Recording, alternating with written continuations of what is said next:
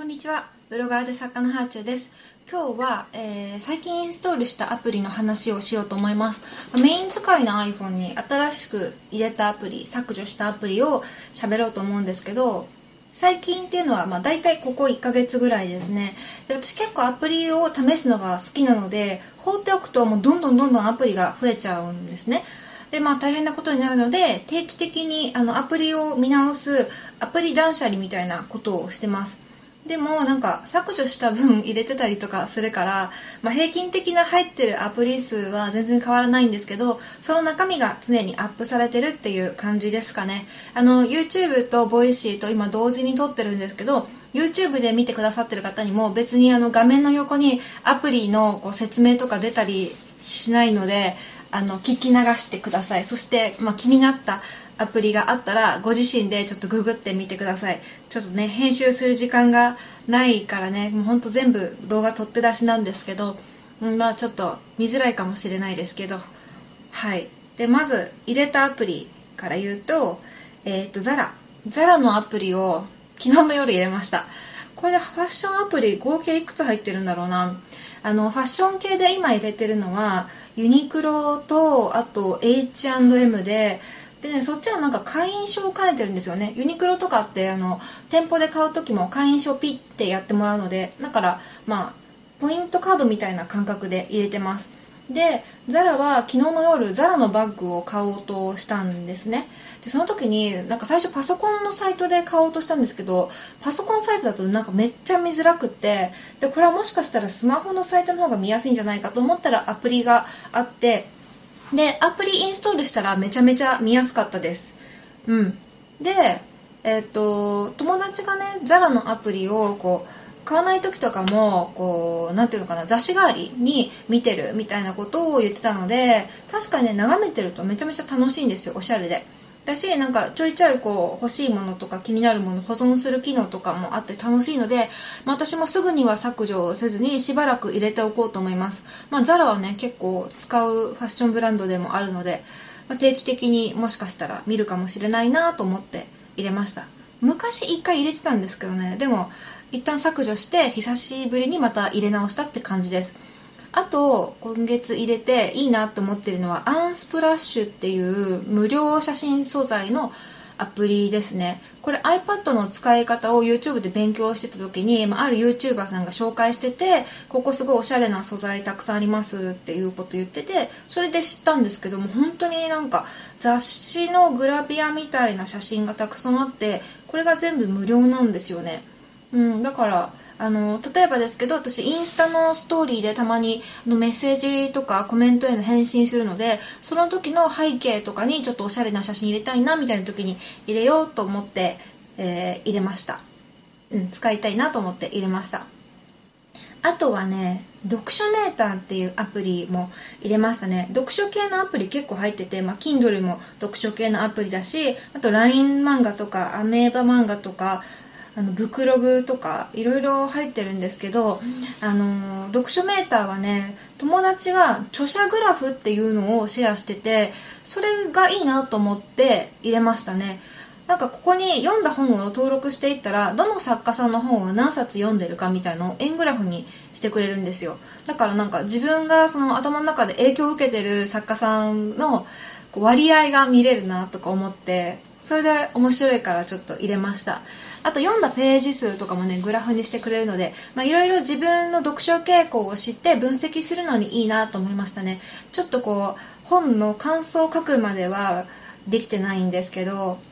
これも昔使ってたんですけど、まあ、読書ノートもつけてるからなんか二重に読書ログ取るのめんどくさいなってなって一旦やめてたんですね。だから、まあ、ちょっと前のアカウント忘れちゃって登録し直して再開したみたいな感じです。ブクログもこの読書メーターも自分の本の感想を見るときにはよく使ってたんですけどあのユーザーとしてもっとこう本登録していく感じで使おうっていうふうに思ってちょっと今はあのアプリの、えーと、スマホの1画面目に入れて読書メーター使いこなそうとしてます。で、えー、まあ、入れたアプリの話、コンコンしてきたんですけど、削除したアプリの話もすると、えー、丸亀製麺のアプリをね、削除しましたね。まあ、ここ1年ぐらい行ってないので、またおうどん食べに行くときに、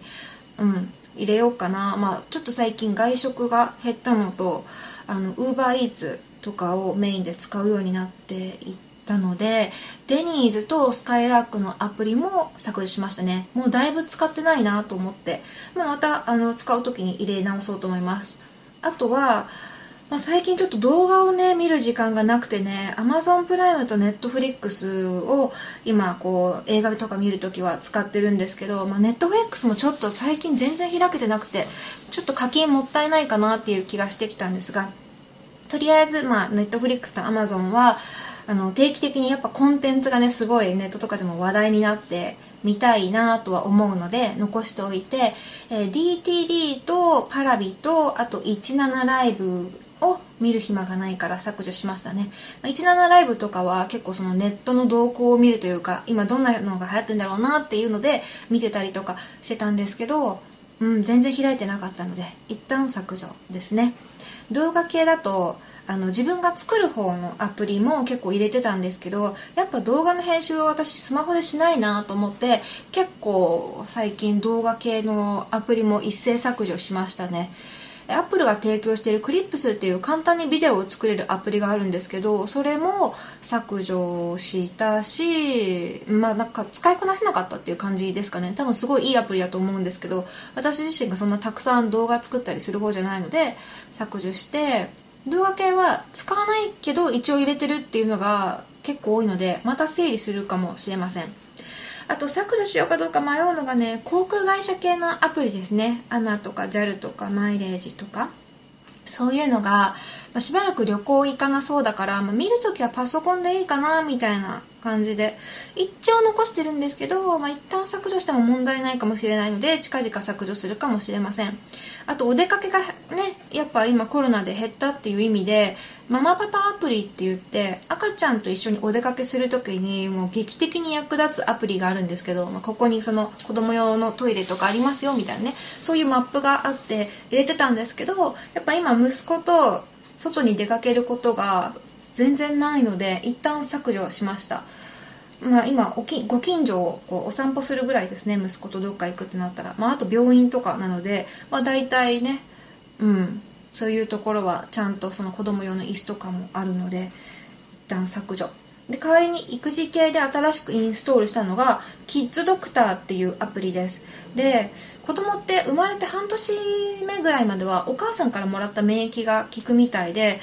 でそれが切れたら途端に風邪とか引き出すんですよ。でうちの子もねこの間、まあ、熱出してでその時にママ友に教えてもらったのがこのキッズドクターっていうアプリでこれね登録すると夜間休日でも医師に相談したりとか自宅まで診察に来てもらうことができてしかも診察料ってその子供医療費助成制度の範囲内だと子供無料になるんですよ。だから交通費だけでお医者さんが家に来てくれるっていうねもう神様みたいな心強いアプリで、まあ、もしかしたらちょっと対応してない地域もあるかもしれないんですけど結構都内カバーしてくれてるみたいです。でこの間ねうちの子熱出した時は結局家の近くの病院が祝日も見てくれたので、まあ、そこにタクシーで行ったんですけどまあ、お医者さんがね家に来てくれると夫婦でねあの新先生のお話聞けたりとかしてとっても便利だと思うので、まあ、次ちょっとあの息子具合悪くなったら呼んでみたいななんてことで、えー、入れたままにしてます、まあ、子育て始めてからねやっぱりこうスマホの中身も変わりましたね。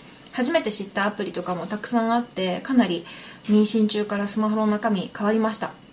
まあ、あとは iPad に最近ハマっているので iPad のアプリをいくつか買って入れたりとかしたんですけどそれはちょっとまだね時間がなくて使いこなしてないのでまたちゃんと使って自分の中で納得がいったら喋ろうと思います。という感じで、えー、最近インストールしたアプリと削除したアプリの話なんですけどこれ定期的にあのなんだろうやってるので、えー、またちょっと機会があったら喋ろうかなと思います。ではではまた。